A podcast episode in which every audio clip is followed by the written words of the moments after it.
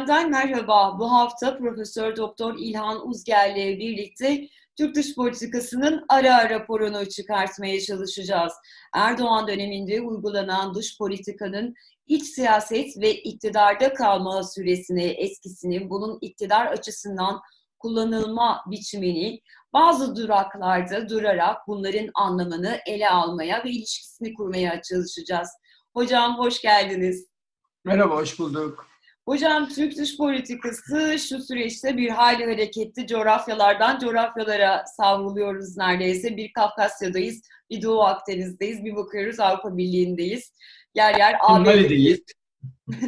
e, gerilmeyi ihmal etmiyoruz. İsterseniz böyle bir genel olarak e, Türkiye dış politikasında özellikle Erdoğan dönemindeki e, dönüşümü, değişimi ve bunun anlamını konuşarak başlayalım. Tabii, e, ya fark ettiyseniz, tabii sizin de söylediğiniz gibi, e, şimdi genel olarak bunu herkes zaten anladı artık. Hani bir iç politikayla dış politika hani Türkiye'de şu an çok iç içe geçti ve birleşti. Biz zaten bunu derslerimizde de böyle anlatırdık. Hani e, yani soğuk savaş mantığı vardı. Dış politika iç politikanın bittiği yerde başlar gibi. Bu soğuk savaştan sonra iyice e, iç içe geçme süreci yaşandı ve artık hani çok fazla anlamı olmadı. Yalnız hani AKP ile ilgili kısmı e, ya AKP politikası olarak iç politikaya yansımaya başladı. Yani AKP iktidarda tutacak bir e, arayışın parçası olarak görülüyor dış politika ve dış politika hamlelerinin önemli bir kısmı AKP'nin iç politikadaki e, pozisyonuyla ilgili hale geldi, alakalı hale geldi.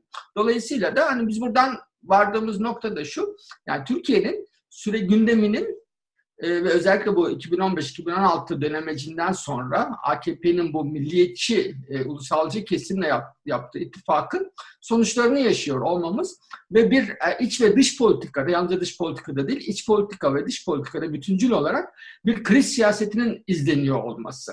E, yani şeyin, e, siyasetin, e, toplumun ve e, gündemin çok sıcak tutulması. Yani hararet hep yüksek e, seyrediyor. Dikkat ederseniz işte e, ve Erdoğan'ın tabii özelliği ve başarısı yani her toplumun her kesimine ve e, uluslararası bölgesel aktörlere istedikleri şeyi minimumda veriyor.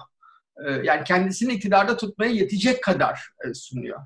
Yani şöyle bir örnek vereyim.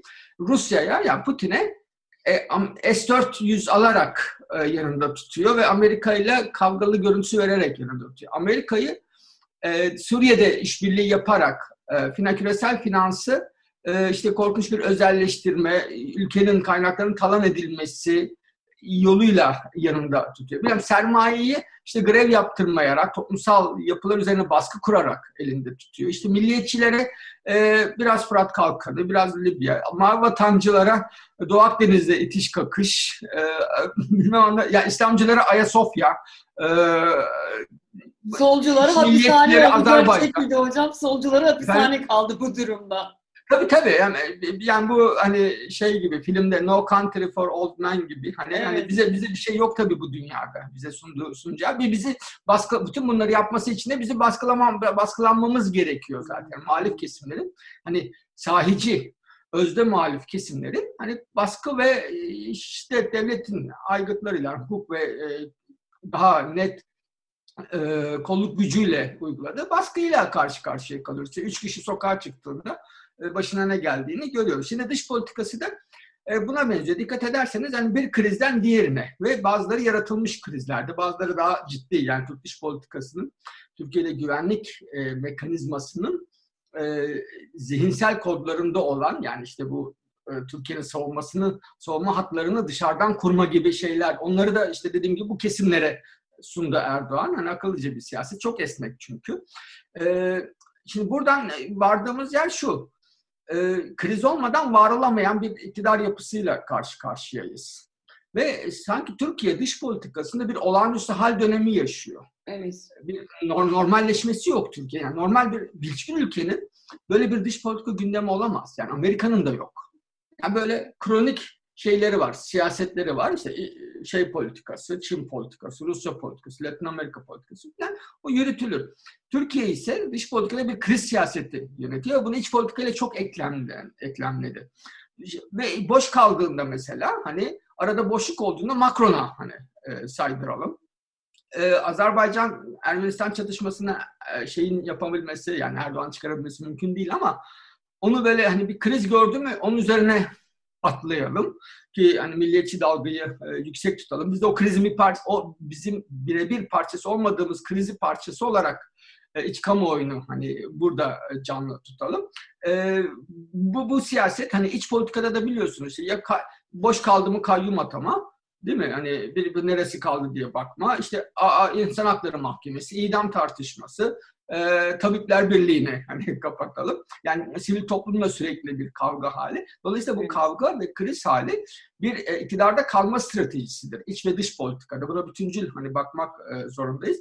Ve en sonunda işte biliyorsunuz şeyden hani Azerbaycan'dan Mali'ye uzanan bir hat var. Yani Türkiye'nin hani bulaşmadığı e, Körfez'den işte Ege'ye kadar hani bir kısmı eskiden kalma sorunlar. Yani hepsinde sorun tutmuyoruz ama Bazılarında da doğrudan hani şey var, sorumluluğu var tabii ki bu iktidarın. Dolayısıyla da biz buradan bir kriz siyasetinin içine düştük. Bir nokta daha ekleyip oradan istersen yavaş yavaş hani bu hani daha tekil bir şey. Yani mesela Kıbrıs meselesi nereden Evet, geldi? oraya gelmek istiyorum hocam. Yani dış politikada enteresan bir şey oluyor Türkiye'de. Ee, genelde dış politikayla e, işte seçim yani iç politika destek arasında ilişki kurulmaya çalışılır ve birebir ilişki kurulamıyor. Yani Mesela dış politika başarıları içeride seçim e, başarısı getirmiyor.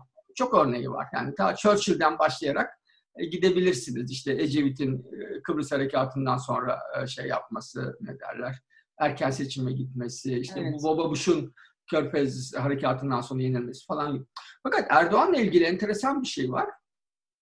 Erdoğan'ın dış politikada başarılı görünen şeyleri olumlu hesabına yazılıyor seçmeni tarafından başarısızlıklarını seçmeni görmüyor. Evet. Yani e, pozitifi çalışıyor, negatifi çalışmıyor.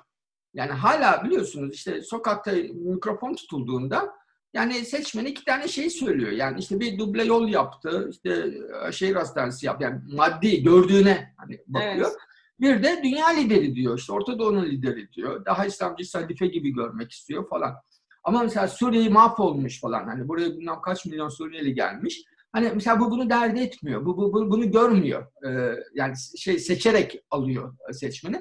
Bu mesela dış politika çalışmaları açısından da çok yani kamuoyu dış politikası ilişkisi açısından da çok enteresan bir e, vaka. Bu yaşadığımız yeni dönem ve yeni siyasetin unsurlarından biri olarak hani e, görüyorum. Hani bunu da e, geçerken ekleyeyim dedim. İstersen evet. buradan yavaş yavaş evet, hocam, daha tekil, hani, e, tekil konuya son, değinelim örnek aynı zamanda tekil ve öğretici bir örnekte olduğunu düşünüyorum. Cumhurbaşkanı Erdoğan su kanallarının açılmasıyla, su tedarikiyle ilgili bir açılışa katıldı. Bu genel Doğu Akdeniz süreci, Türk dış politikası sizin altınızı çizdiğiniz bu e, bir manevra, bir koz haline gelmiş olduğu süreci dikkate aldığımızda bu Kuzey Kıbrıs Türk Cumhuriyeti ile Erdoğan'ın diyeceğim. Çünkü Erdoğan hep Kuzey Kıbrıs'ta başka bir ilişki kurdu. Ee, bazen besleme dedi, evlatlık dedi ama bugün oraya gitti. Anlam planını savundu. Kesinlikle. Şimdi Dolayısıyla bu, bu süreci nasıl değerlendirmek gerekiyor? Şimdi tabii Kıbrıs'la ilgili bir iki noktaya yani hemen değinerek başlayayım. Bir defa Kıbrıs Türkiye'den çok daha demokratik bir ülke. Hatta şöyle denirdi. Mesela 1980'lerin başında Türkiye'de darbe yönetimi varken hani çok baskıcı yönetim, yönetimi altındayken Türkiye Kıbrıs bütün Hyde Park gibiydi. Yani rahatça bir sürü şeyin tartışıldığı, siyasi tartışmaların yapıldığı bir şeydi, e, coğrafya. Özgürlük adası gibi bir yer sanıyorum. Evet, evet öyle. Yani demokrasi düzeyi Kıbrıs'ta her zaman şöyle birkaç basamak ee, yani 10-15 basamak belki hani yukarıda oldu hep e, Türkiye'den. İkincisi seküler bir toplum. Akdeniz kültürünün e, görece hakim olduğu e, ve eğitimli bir toplum.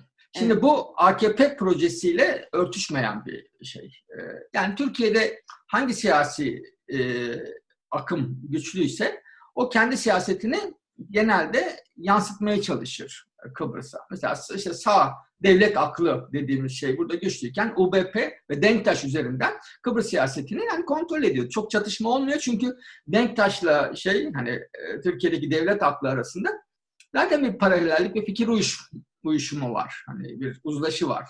Dolayısıyla da işte bu şeyde de gördüğümüz gibi e, KKTC'nin ilanında o gördüğümüz gibi evet. Denktaş burada şeyle birlikte çalışmıştır. Evren yönetimiyle. Özal'a rağmen hani bunu yapmıştır falan. Şimdi AKP ile birlikte AKP bir kendi ideolojisini yansıtmaya çalıştı. İşte Kıbrıs'ta cami açmak. Ee, yani AKP döneminin iki tane aslında bana sorarsanız temsil eden şey. Hani AVM ve cami. Evet. Kıbrıs'ta ikisini de e, yapmaya çalıştı AKP.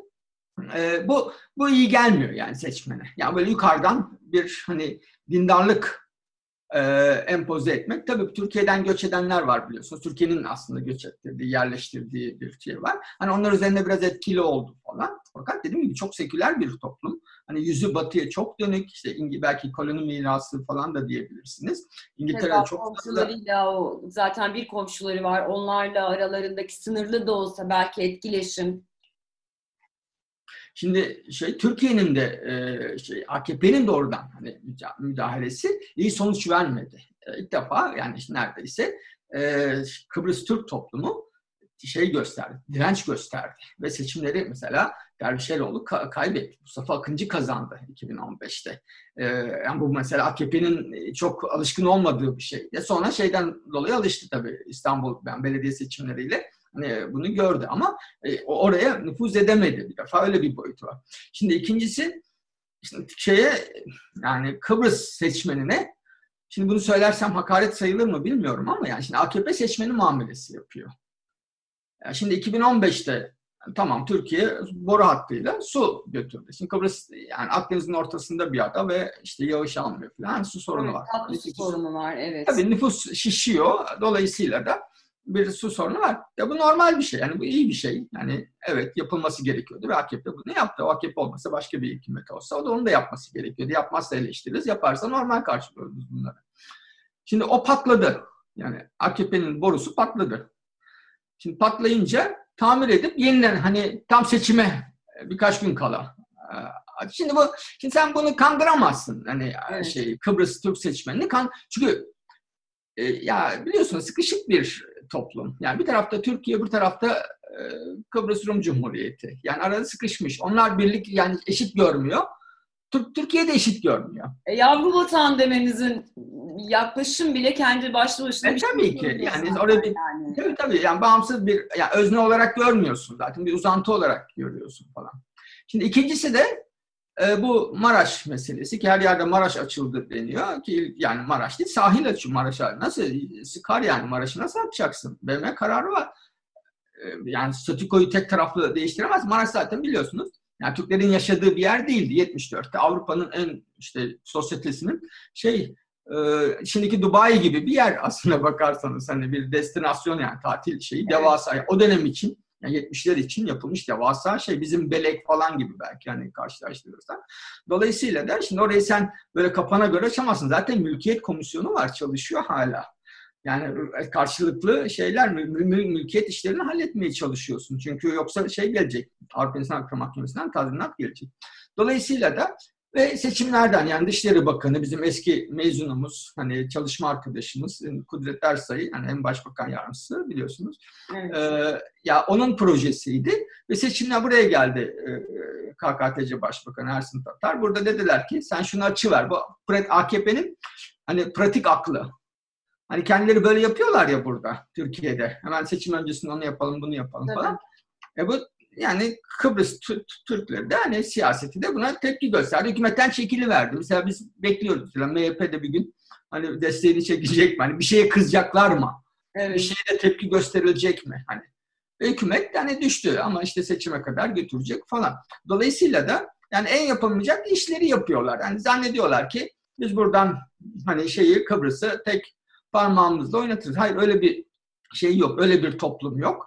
Öyle bir seçmen kitlesi yok. AKP'nin hani müdahaleleri burada daha çok hani geri tepiyor ve yeni bir kriz anı. Şimdi Avrupa Birliği açıklama yapıyor. İşte Birleşmiş Milletler açıklama yapıyor. Bunu da seviyorlar aslına bakarsan. Çünkü bunun tepkinin geleceğini biliyorlar ve hani şeyi yine bakın işte Avrupa Birliği'ne Kıbrıs konusunda gerekirse zor kullanın. Hani zora zor dedi. Mesela şimdi zor dedi. Hani coercive. Yani zor demek askeri araçlar demek. Nereye askeri araç kullanacaksın? Doğu Akdeniz'den geri çekiliyorsun. Yani hem Oruç Reis'i çekti Antalya'ya. Hem de Kıbrıs açıklarındaki Fatih'ti galiba.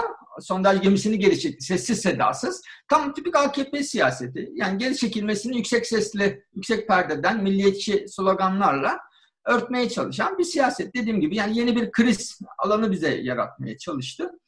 Ee, yani bu, bu, bu geçer başka bir e, şey başlar. Ee, dediğim gibi bazıları AKP'nin dışında ama onu kullanıyor. Bazıları kendi yarattığı krizlerden krizler şeyde Kıbrıs meselesinde de bu küçük çaplı krizi de hani yaratmayı hem de bir taşla birkaç kuş oradaki şeyi e, manipüle etmeyi, yani siyaseti, iç siyaseti yönlendirmeye yönelik bir girişim oldu. Sonucunu pazar seçimlerinde göreceğiz akşamında. Evet anladım hocam. Çok teşekkür ederim. Bana da e, şey intibası uyandırdı bu özellikle Kıbrıs'a dönük iç siyaset pratiklerini oraya yansıtmak aslında 2010'lardan sonra Orta Doğu'da benzer e, hamleleri işlettiklerini görmüştük. Bazı ülkeleri bu şekilde e, yanında tutmaya ya da elini güçlendirmeye çalıştığında Türkiye ve geri tepmişti nitekim. Şimdi bunu son olarak e, Kuzey Kıbrıs Türk Cumhuriyeti'nde görüyoruz. Dediğiniz gibi bilinçli bir toplum, e, bu konuda farkındalığı yüksek, belki nüfusun az olmasının da getirdiği bir avantaj. Hem az hem de hep mesela çatışma var, federasyon yani 74'ten sonra yok ama federasyon tartışmaları var, anlam planı var. Yani ülkeyi düşünsenize yani KKTC ortadan kalkacaktı ve yeni bir ülke kurulacaktı şurada 15 yıl önce. İşte karar alındı, kapılar açıldı, karşılıklı gidiş gelişler oldu. Ee, işte Türkiye'nin müdahaleleri, belirsizlik, işte İngiltere'ye mi gidelim vesaire. Yani şeyin orada da hani siyaset çok yoğun. Dolayısıyla evet. da hani politizasyon süreci Kıbrıslı Türkler arasında çok yüksektir. O şey yapamazsınız yani hani onu, onu böyle küçük oyunlarla hani kolay kolay manipüle edeceğiniz bir hani toplum değil. Tek istisnası belki işte buradan göç ettirilenler var. Hani Türkiye zaten siyaseti onlar üzerinden daha çok hani kontrol etmeye çalışırdı. Yani büyükelçilik ve büyükelçiliğin hani network üzerinden. Dolayısıyla da hani böyle bir e, açmazı var AKP'nin orada. Anladım hocam. Çok teşekkür ederim. Ufuk açıcı bir e, şey oldu, e, açıklama dizisi oldu bence. Hem genel olarak iktidarın dış politikayla kurduğu ilişkiyi en azından Kıbrıs üzerinden de somutlamış olduk. Böylece umuyorum çok daha iyi de anlaşılacaktır. Profesör Doktor İlhan Uzger'le birlikte bu hafta Türk dış politikasının ara raporunu çıkartmaya çalıştık. Bu döneme kadar Erdoğan tarafından onun başkanlığında, onun liderliğinde uygulanan dış politikanın anlamını, bunun iç siyasetteki e, yansımalarını, iktidarın elini nasıl güçlendirdiğini ele aldık ve bunu somut bir örnekle aktarmaya çalıştık. Bizi izlediğiniz için teşekkür ederiz. Hoşçakalın.